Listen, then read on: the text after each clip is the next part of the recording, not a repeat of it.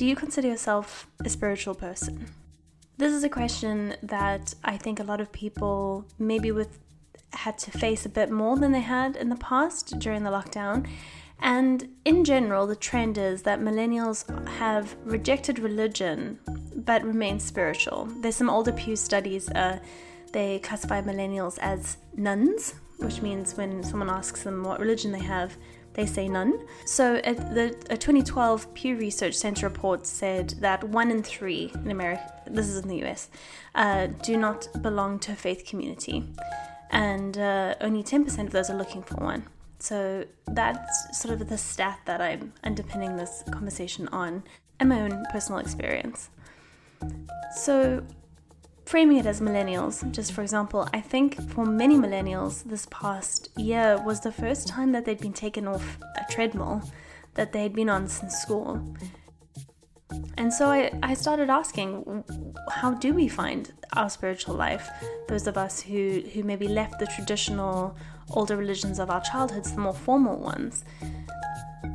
Where do we find meaning in life? I know that's a huge question for a podcast, but as I pondered these questions, I had read the book, you've heard me mention this before, Wintering by Katherine May, which I loved, which really guided me through the winter months of lockdown. And in it, she spoke about speaking to my guest today, who's Philip Carr-Gomm.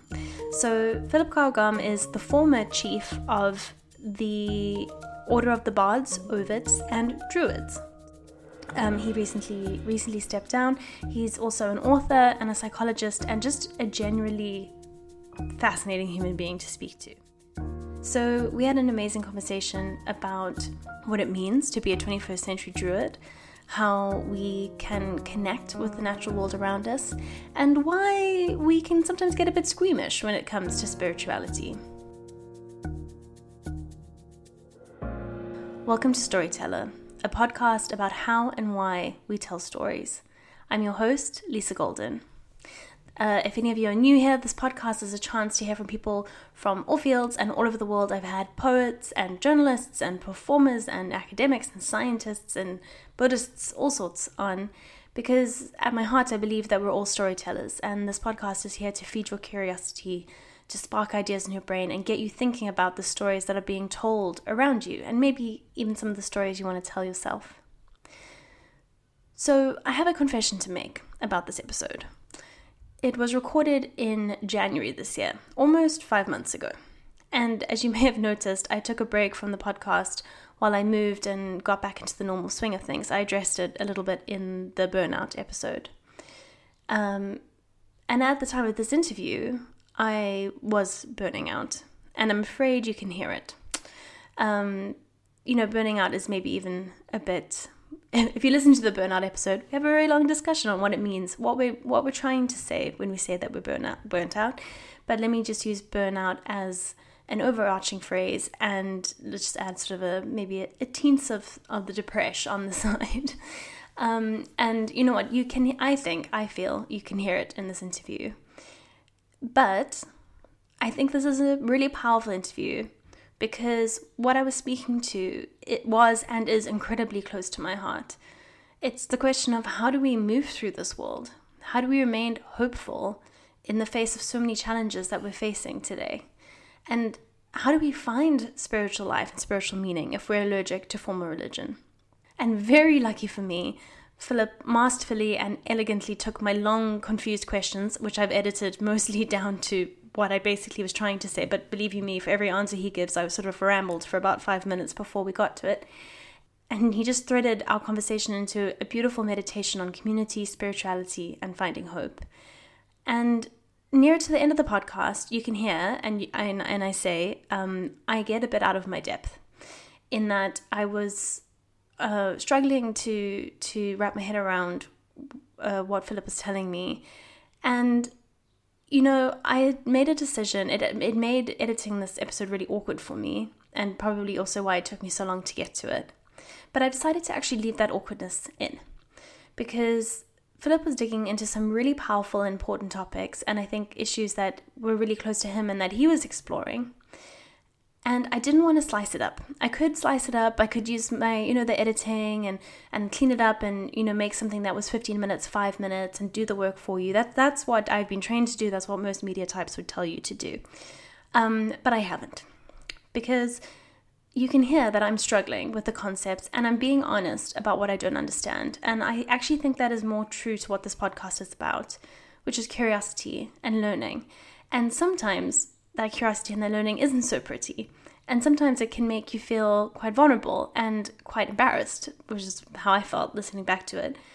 But I hope that by hearing me struggle, but taking the time and, and taking a deep breath and just asking to go deeper, asking Philip to help me out so that I could stay with the ideas that he was putting forth, is an exercise in honesty and vulnerability for me. And I just thought, you know what, I and no one um, have all the answers. So it's okay to say that you don't understand. Take a deep breath and try again. So, with that massive caveat, um, onto my conversation with Philip Carr-Gomm. We start with a beginner's guide to Druidry and with my favorite question.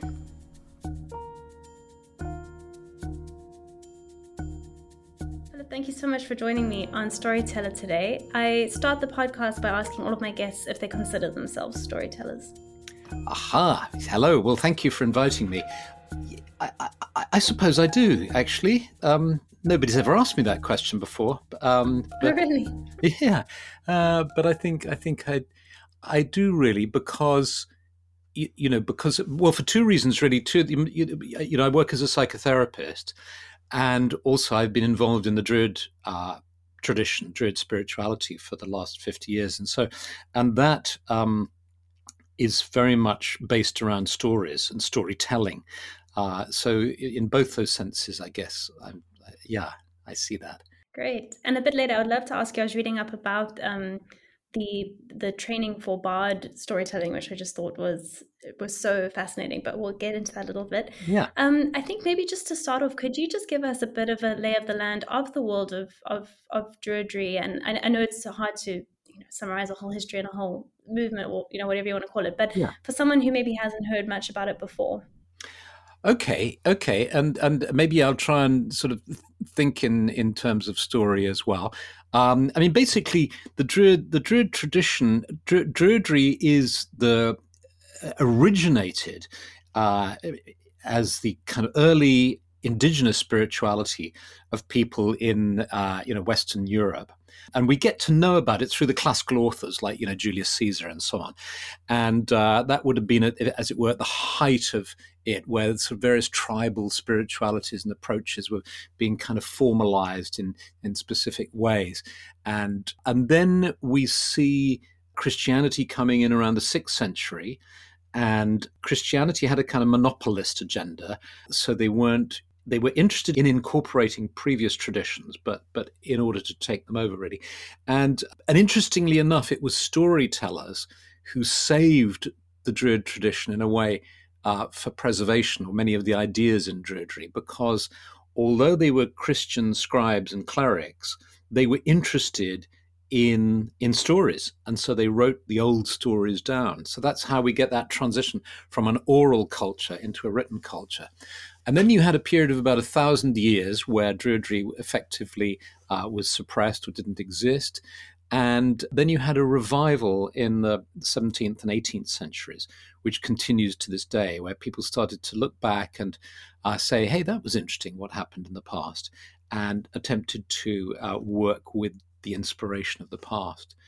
So that now Druidry is a very kind of modern and contemporary spirituality because although it draws its inspiration from the past, it's not trying to recreate something uh, out of the mists of time that we don't know too much about. Instead, it's trying to be inspired by it, but to be very contemporary and to work with um, ways in which we can uh, be integrated with the natural world and so on. It's gone beyond its place of origin of Europe to spread all over the world now. So you have people following Druidry, you know, all over the world. So it's no longer determined by geographical location. And I mean, so would it be fair to sort of call it the like the indigenous spirituality of Western Europe? Um, you you could. It's probably stretching it a bit, and it depends how you define Druidry. And and um, uh, uh, some people will say it's um, the spirituality of the ancient Celts, but Celtic, the term Celtic is incredibly problematic. There are seven ways in which you can understand the term, and and you know many of them are disputed and so on. And what Celtic isn't is an ethnic definition; it's a cultural definition, and so on. So the the the the, the best way, really, and the most honest way, I think, to talk about Druidry is actually as a contemporary spirituality that is uh, inspired by the indigenous spiritualities of, of, of the past in Western Europe. The main strand of which was what we might call the classical druids that we hear about in the classical authors. Okay, got you, got you. Um, and could you tell us a little bit about your own journey to how you found out about this world and and a bit of yeah, a bit of your path through it? I know you said it's fifty years, but um, yeah, it'd be great to hear how you came to it. Yeah, um, and it's actually a bit longer than that, really. I'm, I'm uh, uh, being reluctant to say how long it really is, uh, but no. But I started when it was started when I was a kid, when I was 11 years old. Um, and uh, when uh, I'm, my dad knew the old chief druid in London, and I met him, and uh, and then so and he was like a family friend, so he was around. And then when I was sixteen, I became fascinated by this idea of druids and the fact that there were these sort of magicians and wizards, and uh, you know the whole mythology around them. And um, I started to study with him and then I was initiated on Glastonbury Tor when I was eighteen, and um, and uh, and and that that's how it started. And that and that's how it all started. Yeah. Um, so, I mean, could you t- could just out of interest, um, what can you tell me a bit about that initiation ceremony? What did that look like? It, well, if you can imagine a group of people wearing robes, blue robes, green robes, and white robes, going up the, the spine of Glastonbury Tor. I think Glastonbury Tor looks like a kind of crouching lion or something, and you walk up the back of it up towards the head, you know, and up at the head there's that little ruined tower, and that ruined tower is the result of an earthquake. There was an earth, there was a church at the top there, and an earthquake knocked most of the church down, and we're just left with the tower. And we got up to the base of the tower there, and there was a band playing because although my druid teacher, the old chief druid, was in his 60s then, he was very much in tune with this kind of zeitgeist and what was happening. And of course, it was the time of flower power. It was the 1960s, so it was sort of flower power, and the, uh, and um, it was 1970 to be exact. And there was a band called the Third Ear Band, which was very avant-garde, and they made a number of albums. And uh, and he had the he got the third ear band to play so and then we did a ceremony and that was you know and that was how i was initiated and at, at some point a, a sword is unsheathed and they and was held up high and and the words of the ritual went behold this sword excalibur that was raised out of the lake of still meditation and is returned to it again if our lake be stilled and, and then i had to swear on this sword that i would be you know, true to the ideals of Druidry and so on. You know. Next up, I wanted to ask Philip if there has been new interest in Druidry.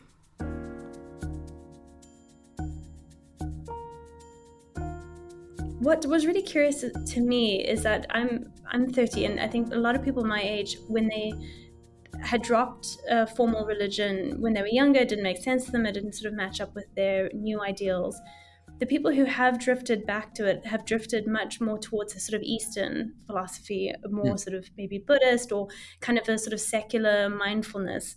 Yeah. And I'm just curious as as to why do you think um, these are such big questions? You know what I mean? It's like religion and economy and where we're going in the world. Yeah, sorry. Let, let, let, me let me. I, I think I, I get get what you're going towards. And and and, and in, in, funnily enough, it's very much the situation that was occurring in the 1960s, where people were getting turned on to eat. They were getting turned off conventional religion. They were getting turned on to Eastern religion, you know, Buddhism and meditation and so on. Mm-hmm. And um, and and I became really interested in Buddhism too. And uh, but at the same time, I was lucky enough to meet the old chief druid. So those 2 mm-hmm. interests ran in parallels, and I still have that interest in what are called the Dharmic traditions of Buddhism and Hinduism and Jainism, which is a wonderful old religion as well, um, and in Druidism. And in fact, they're not that distant at all. They're in fact really interwoven because they they both exist at the two ends of what's called the Indo-European arc. And they have they're all mm. sorts of similarities. So we have a project uh, called the One Tree Gathering, uh, which which we in which we have meetings and conferences and so on with members of the Dharmic traditions, Jains, Buddhists, and Hindus, and Druids, and we share ideas and all the rest of it because we're all drawing from the same inspiration, really. Um, but one of the different one of the differences or nuances in in western religions what what happened was around those time in the 60s a guy called John Michell came along and he wrote a book called The View Over Atlantis which is mm. which became a kind of cult classic at the time, and it switched a lot of people on to the fact that there isn't only magic coming from the east. There's also magic in the west. There are all these stone circles and ley lines and druids and all this stuff in the west as well. And the the difference I think is that with with Druidry is it's very nature based, and the problem with following a Dharmic tradition and Buddhism or the kind of secular mindfulness is it can lead to a kind of detachment that because the focus is so much on achieving equanimity and stillness and seeing the passing of events and outer the and the outer world as kind of shifting clouds of maya, if you like, and of illusion. That you can one of the downsides of it is that you can develop a kind of detachment from life, which can have a negative effect in terms of a sense of alienation. Mm. So that, you know, and and this is so understandable. I mean, the world is such a tricky place. I mean, with stuff like the pandemic and all the rest of it.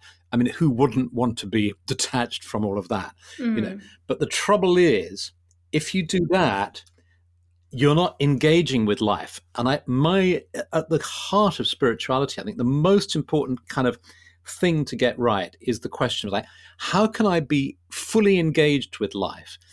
Really believe that I'm here for a reason and I'm supposed to be alive and it's a good thing to be alive. And yet at the same time, not get caught up in all the negative events and the drama and not to get caught in despair over what's happening to the environment and the, and the stupidity of the political and economic injustices and so on. Uh, and that's a really hard balancing act. Mm but it can be done. And what Druidry does is it kind of roots us in the natural world and uses things like trees and animals and plants and the cycle of the seasons to help us feel totally sort of part of the family of life. And at the same time, to practice meditation and to be able to detach as well. Mm. So I mean, picking picking up on on that, like I think the pandemic has been really educational for a lot of people who had lost that connection. Because I mean, you, every we, we heard so many stories of people walking. You know, when we are all so desperate for our one hour of exercise, people sort mm. of started really re-engaging with nature around them. And I know the huge joke was people in London were saying that they could hear the birds, and I don't know if that they were saying we don't know if that's because there was less traffic or people were literally just paying attention, which they hadn't done for so long. Sure. Um, so, I mean, do you see a, a new interest in Druid? I mean, because obviously it also so aligns with the environmental movement. So, is are there like a new generation of people? Have you seen an uptick of interest since the pandemic?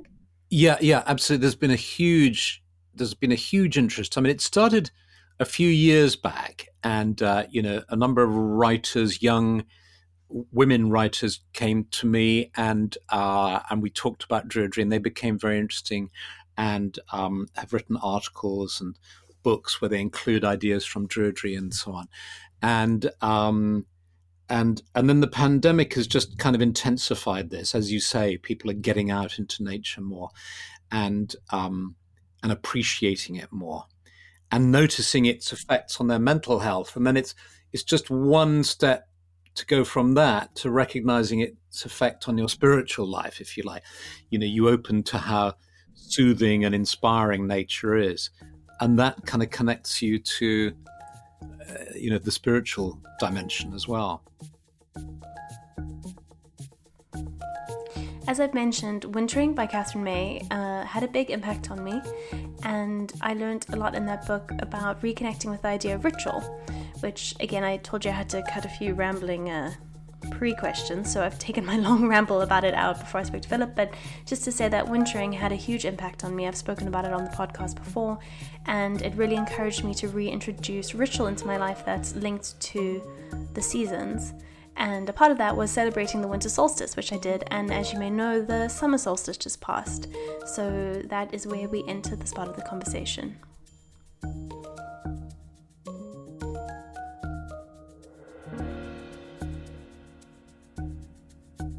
Wintering had a big impact on me because I, I just thought, of course, we need this pacing to get us through because otherwise, we're basically, I sort of feel sometimes like the last maybe eight years of my life has just been like the heat of summer, but for eight years, you know, like full, full throttle, no break, you know, that kind of thing.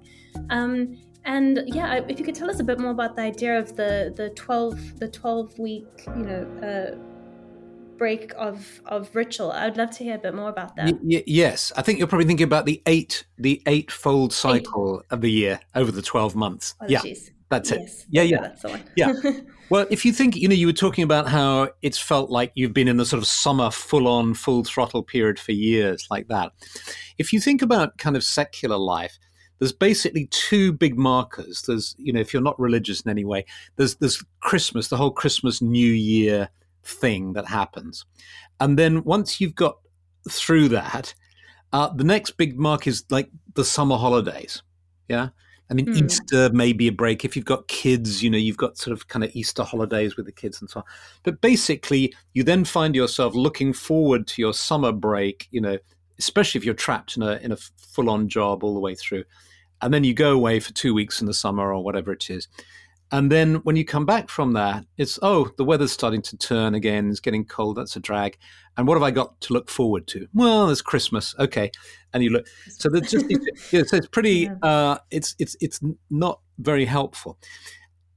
In traditional, you know, times, in old times, there were these regular festivals and people who, you know, Christians who are sort of committed Christians have have to some extent this because they have all their festivals of you know where Easter really is meaningful and Advent and um, you know Lent and and all those different festivals through the year. In fact, every culture does, every religion does. Hinduism has it, and so on. Um, it, so in Druidry, what it is, if you can imagine, you've got the, the the two solstices: the winter solstice, summer solstice, spring equinox, autumn equinox. And then imagine points in between those, midway between those. So that makes uh, eight points. So it means about every six weeks, you've got something to look forward to and you've got a kind of marker. So I see them, you know, there's, um, what's that place, Lindisfarne, out on an island off the Northumbrian coast, I think it is, where, which, um, it, on low tide you can walk to it and then high tide the water comes up and you can't walk and they have these kind of sticks in the mm. sand in the mud so that you can work your way, you know, so you don't sink into the mud, you know, so you can work your way across. And I see these markers like that, particularly in the pandemic, actually. It's like six weeks is, is mm. just long enough to seem like a long time, but it's short enough to give you something to look forward to. So if you take now, it's the 4th of March. We've Imbolc, the spring festival of Imbolc on the on the 1st of February was was a month away four weeks away, and now this uh, the spring equinox is is coming up in uh, a couple of weeks' time. So it's something that we can look forward to the spring. And then mm. as druids, we do a little ceremony, um, but it doesn't have to be elaborate. It can be something very simple, like a, a special meal, or just even a moment's meditation or pausing in your headlong rush into the future, you just pause and say, "Oh, today's the spring hmm. equinox," mm. and kind of pause and soak that in and all that. And then when that's over, you just in another six weeks, it's going to be what's called Beltane, which is the first of May, which is you know another spring celebration. So that for for people's mental health, it's uh, really helpful to have that, to have these handholds every six weeks around mm. the year. Um, and then each season has yeah. has three of these. You see, so so spring has three. You know, you start off in February, February the first, and you think, well, that that's not a spring ceremony or time. Well, it is actually the beginning of February. Just the snowdrops start to come out, and and you get the occasional day of sunshine, and where you think, oh my God, yes, spring is actually on its way. And then, but you know, it's pretty wintry mm-hmm. still. But then you get the next festival, May, first of May, and it and it's really then you can feel the spring coming. And uh, and sorry, and then in between that, you get the spring equinox in March. So you get this gradual, you get three celebrations of spring, you know, and then three of summer and three of autumn and so on. What fascinates me sometimes about about everything that's happening now is I sort of put it to Philip that you know, people moving away from organized religion and there's been a reemergence of psychedelics and and I and I thought, well, I'm sort of describing the 70s, aren't I? Um, so I put it to him whether or not these things happen in waves or if it's just been one long wave.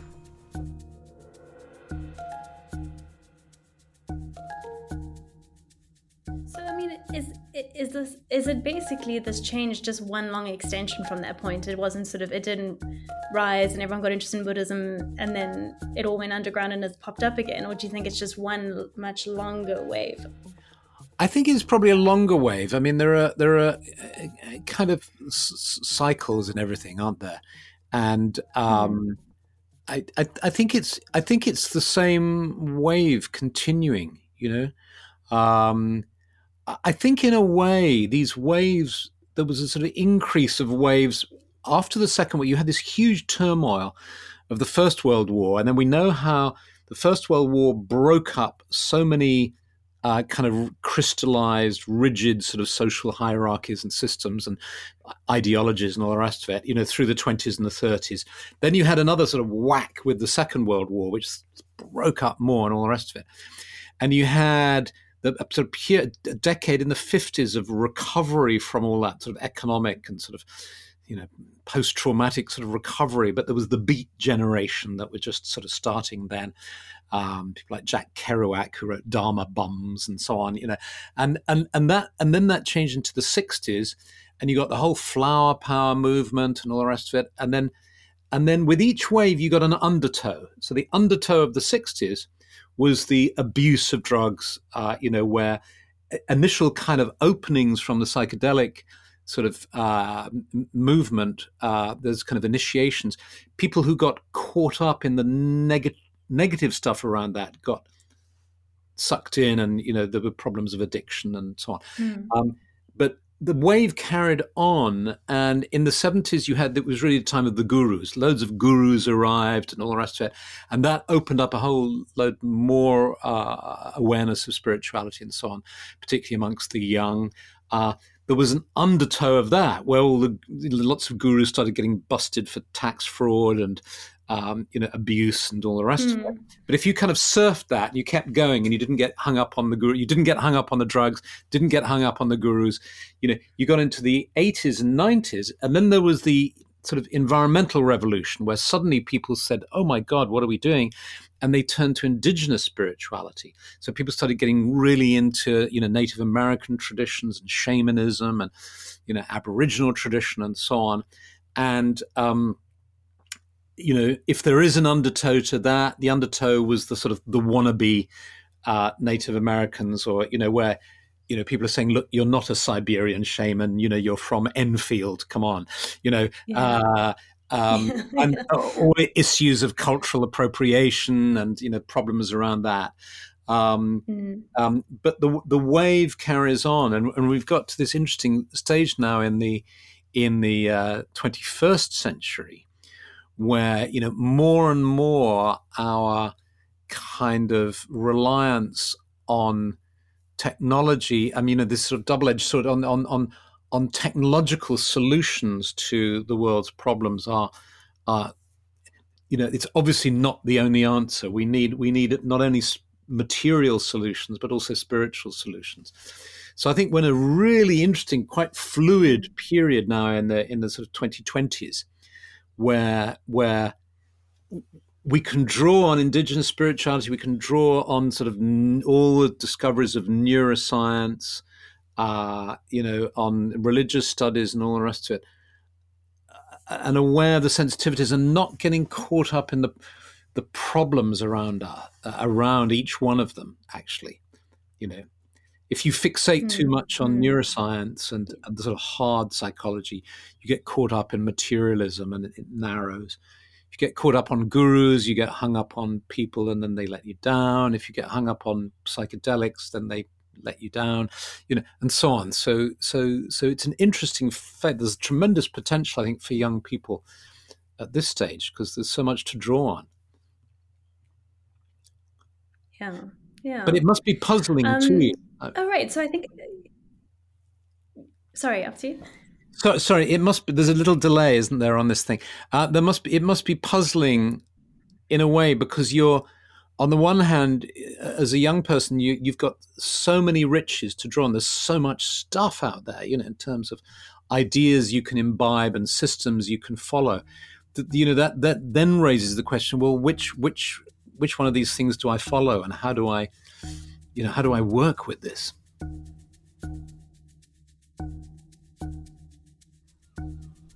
And finally, this is the question that I mentioned at the top of the podcast where I sort of got a bit out of my depth. So I've just decided to let it play out. It's largely unedited. I've taken out a few um, and ums, and uh, we were speaking over each other a lot because there was a bad delay on the line. But outside of that, I've left it unedited. So while it is not the smoothest of listening from my side, I've, I've handled it very well. But just take it from my side that um, I apologize that I sort of wasn't, I was struggling to keep up and and and trying to just be honest about the fact that I I couldn't really follow up with a strong question because I hadn't quite understood. And yeah, I hope you can take it in the spirit that it's meant. Um, you know what, if it's awful and you like your job is to edit things and make things simple for us, fine. Drop me an email, let me know. um, but I just wanted to leave it in here um, as a little moment of vulnerability for myself and also just to give this really interesting idea that Philip was putting out there a chance. I wouldn't want to butcher it by, by editing it out. So enjoy!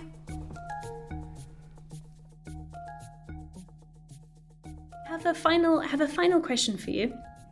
Um, I was listening to one of your speeches and I heard you call yourself an incurable optimist.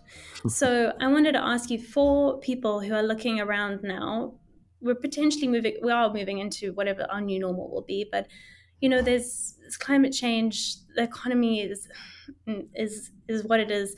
There's a huge amount of mistrust, um, you know, in the UK housing crisis, stuff like that. I want to know why you're optimist and why why you would encourage people to sort of start cultivating a spiritual life if they don't have one. Well, I mean, everyone has a spiritual life, but cultivate a spiritual life if it's something that they've neglected maybe over the last couple of years. Okay, that's a fantastic question. That's great. Uh, uh I once gave a talk. There's a great project called Philosophers in Pubs, um, which hopefully will start up again once pubs are open.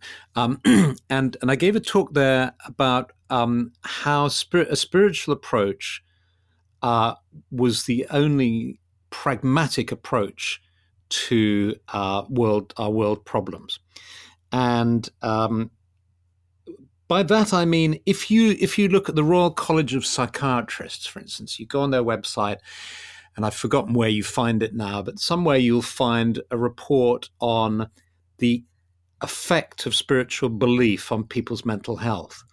And it's clear that people who have spiritual beliefs are, uh, it's a tremendous positive to have that. It, it's good for your mental health.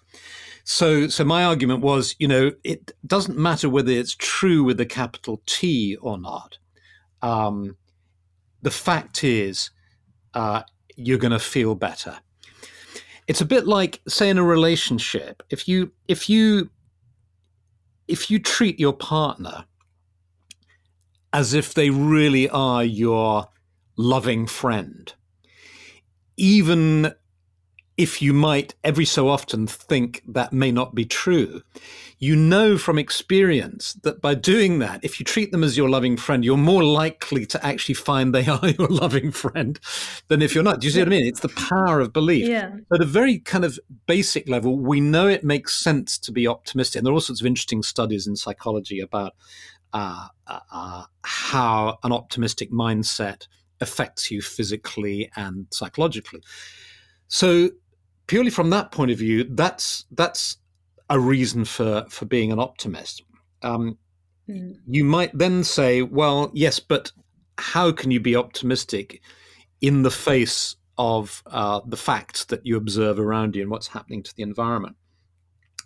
And that's um, where I move to the fundamental, I would say, posture or position of spirituality, which is that matter is a um, a result of, of mind or consciousness and not the reverse. This is really worth understanding correctly because if you misunderstand, you know, or if someone misunderstands what I'm saying, they they, you know, uh, it can sound really silly or or not sensible. But there are basically three ways of looking at the world. You can either say the primal reality is matter. That's the only thing that's real is matter. And then consciousness is a byproduct of the interaction of neurons in the brain. these little electrical signals going on in the brain, and you get this thing that we call consciousness. And that's all it is. Right? Hmm. So that's the materialist point of view. The in philosophy, the idealist point of view is the opposite, which says, no, no, no, it's the other way around. Every, mind is everything. Consciousness is this vast field, and then within consciousness is this stuff called matter. It's just one part of the field of matter. Okay. So, so the, the the created universe exists in the mind of God or goddess, if you like. And then there are people who try to unite the two. There's a thing called there's a, an approach called panpsychism, which tries to sort of reconcile these two points of view. But essentially, it's really that you know you choose one or t'other. Um, and and there's a fantastic book that I'm just reading actually called by Professor of Psychology Steve Taylor, Spiritual Science: Why Why Science Needs Spirituality to Make Sense of the World, and it's a great read. And he puts it very very clearly. Mm. Um, if you if you follow that idea and you you you you develop a, a spiritual worldview, then whatever happens, whatever is happening in the material world, is constantly changing, and whatever happens to the earth, whatever happens to my body, whatever happens, uh, there is another level of reality that transcends that. And that's where we get into the area that some people can uh, feel is escapism, if you like. And, and uh, because you're saying it's Maya mm-hmm. in the end, you're saying, well, there's this constant changing physical reality. Um, and I think that my sense is there's a, there's a real truth in that. When you have spiritual experiences, when you have transcendent experiences or peak experiences, you experience a level of reality that's beyond the physical. Um, now, I think the mistake happens when you say, in that case, it doesn't matter what happens to the earth, doesn't matter what happens. So, an extreme kind of adoption of this idea yeah, yeah. means you don't attend to the physical world. Somehow, you have to perform this kind of balancing act of being totally committed to life on Earth and what's happening to the Earth and, and attempting to preserve it and protect it and all the rest. But at the same time, knowing that there's a deeper reality. Does that does that make sense? It does. It does. I think, and I think that's an interesting point for, for people to enter in because I think that's where structures have left people behind and people are maybe finding new structures and, and even just being that that level of awareness or realizing maybe this world is not more than just a collection of atoms or you know is i think that can be a really grounding place for you know people wanting to not you know obviously i think people growing up inside of the climate crisis it can it can be a quite despairing thing it can mm, be hard okay. for people people are incredibly you know more frequently getting overwhelmed by um, living with that reality. So yeah, I think that is a powerful tool for people to exactly. And you can ima- I can imagine if somebody was listening to this who's really committed to uh, cli- uh, you know, fighting climate change, somebody who's involved in Extinction Rebellion and all the rest of it, they could they could turn around and say that's such an irresponsible idea. You know, I hate that because you're saying, you know, at one level, uh, there's a reality that's beyond the physical world, and so you know that means you know it doesn't matter what happens, and it's that's not what I'm saying. You know, it, it matters deeply, yeah. um, but you can also connect to something at another level. It's like in a relationship, you can be really committed to your partner and love them and want to be with them, but there's a way in which you can close. You know that for your own psychological health and at, at some level of reality too, you exist independently of your partner and independently of the relationship. And that if they did fall under a bus, it would be tragic and awful, but you would carry on. And that sounds kind of brutal, doesn't it? But it's but I think it's true. You know mm. that that. Does that make sense? Um, I think maybe maybe help me understand a bit more because is is in, in that analogy is the planet your partner who falls under the bus, or where do where do you find um sorry maybe i'm not understanding. Try okay you're not understanding. Okay so i'm saying um i i have as a, as a as a as a piece of consciousness i have a relationship with the planet. And mm. and i love the planet dearly. And uh, i want it to flourish and thrive and be protected and so on. But there is a, the, the, the but it it it's uh, I'm hesitating to say this because this is such a radical and even to me shocking idea that if the planet disappeared overnight, I believe that consciousness would remain. If if you know, there's this idea in uh, Hinduism about the in breath and the out breath of Brahm, the creator. The, the creator breathes out, and the whole cosmos exists and is, is put in, comes into being. And then, when he or she breathes in, millions of years later, he, they take an in breath, and the entire cosmos is destroyed, is disappeared, goes back inside the creator and then another million years passes, you know, and then the breath goes out again. There's a, the, you know, um, so I'm trying to I'm trying to reach that level of saying that there's there's time and there's no time. There's there's space and there's there's something beyond space. So there's matter, and there's there's a there's a level of being beyond matter. And the the the exhausting thing about, you know, if you're totally identified with saving the physical world, which is a very, you know, we should all be identified with that.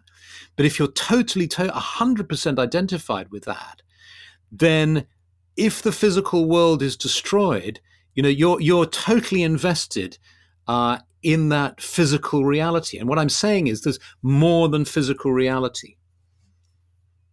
I think you know what I'm I'm probably a bit out of my depth here, mm. but but if people were if I wanted to start learning more about this, mm. um, are there some resources or topics or books that that we I could look into or themes like where if someone is at the beginning of of this journey of yeah. of learning about these concepts, where what's a good starting point? Okay, well, so let me say, just uh, as regards what we've just been talking about, I've never said that before on air because I'm aware, I'm aware that that that you know it could seem, you know, I can, I can imagine it's kind of volatile what I've said, uh, but I do believe it. But it's, uh, it's just my belief, and it's not necessary to believe that in order to follow Druidry or whatever. Um, so, having said yeah. that, if you're interested in in the kind of a Druid perspective, I mean, we have a website which is www.druidry.com druidry.org, D R U I D R Y mm. dot O R G. And uh, there's loads of material there. And then, uh, you know, as you know, I do a thing called Tea with a Druid, which is every uh, Monday evening at 8 p.m., you know, British time, uh, where we just you know just chat for ten minutes and then we have a meditation together and so on. Um, uh, mm. You know, maybe those are two good places to start. You know, um, but otherwise you can just type yeah, Druid into Google. You know. Druid into Google. Yeah. Yeah. Um, yeah, and then anything. I mean, I think because also just what what what you were speaking to was such were, were are, are very large. Um, almost philosophical concepts. Mm. I mean, for I'm saying just for people who are completely newbies, because there'll be a lot of people listening to this who a lot of even just the terminology of what you were using will be quite foreign to them. Mm. Um, and I'm I'm saying this at me also just being a bit out of my depth, like. Mm are there any particular philosophical traditions people could look into to um, try understand those concepts a bit better? Because the thing is, um, with the, the show is completely about like following your curiosity and learning, hearing new ideas and learning new yeah, ideas and yeah. trying to so wrap your head around new ideas. So, like for me, I'm sitting here, I'm like, I, I, I think I got that, but I also relatively know probably only got about 33% of that, oh, but I want to make sure I can go and follow it through. Yeah. Um, so yeah, any advice in that realm would be good. Yeah. Well, I'm really taken by this book at the moment, um, Spiritual Science by Steve Taylor. Uh, and the first, mm. uh, you know, the first 20 pages, uh, A New Earth by Eckhart Tolle as well has a similar sort of feel. You just, you know, you read 30 pages into that or you read 30 pages into Steve Taylor's book, and that gives you a really clear sense of this this this idea of the spiritual material issue that I was talking about just then. I would say those are good places to start. Actually, I mean, there's a great scientist, Ru- yeah. Rupert Sheldrake, who's again, if you go, you know, on the sort of YouTube films of Rupert Sheldrake uh, talking about around this kind of is, these issues.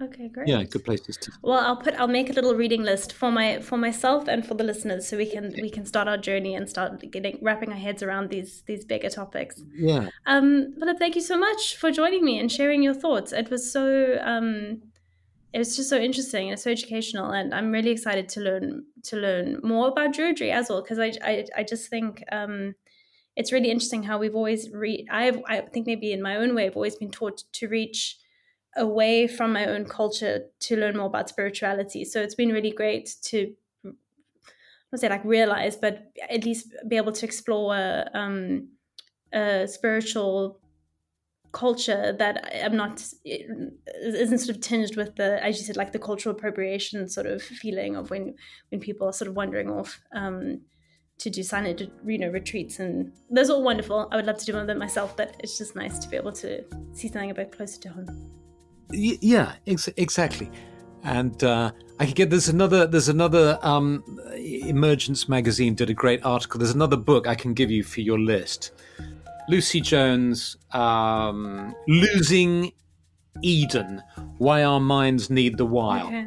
And it's like wintering. It's really beautifully written, and she talks to a number of people, and she talks to me in the book, uh, like like Katherine May, you know and um, yeah, it's just really well written. Cool. Well, thank you so much. Okay, pleasure. Thanks again to Philip for being such an excellent and gracious uh, interviewee. um, sure, guys, if you had to listen to that unedited, uh, I've just been cringing. I've been sitting on this edit for ages, just cringing because I was, I was struggling a bit. But you know what? Um, again, beautiful to mark the passing of time and to realize that you go through hard times and then they end, and you go through good times and they end, and on and on it goes. So, as usual, please email me any thoughts or questions you have. Um, we've got the wonderful new website, which is welcome to storyteller.uk. And on social media, I'm kind of leaving social media for the moment because I've noticed I get the same amount of listens uh, whether or not I promote it on social media or not. Um, but I'll get back to it soon, I promise. But I think a lot of you are here quite loyally, and if you've made it this far, um, I'm sending you a lot of love. Thank you for always supporting me and supporting Storyteller. And we will be and we will be back next week with the Storyteller Basics. So we'll have Kathy back on the airwaves. So until next time.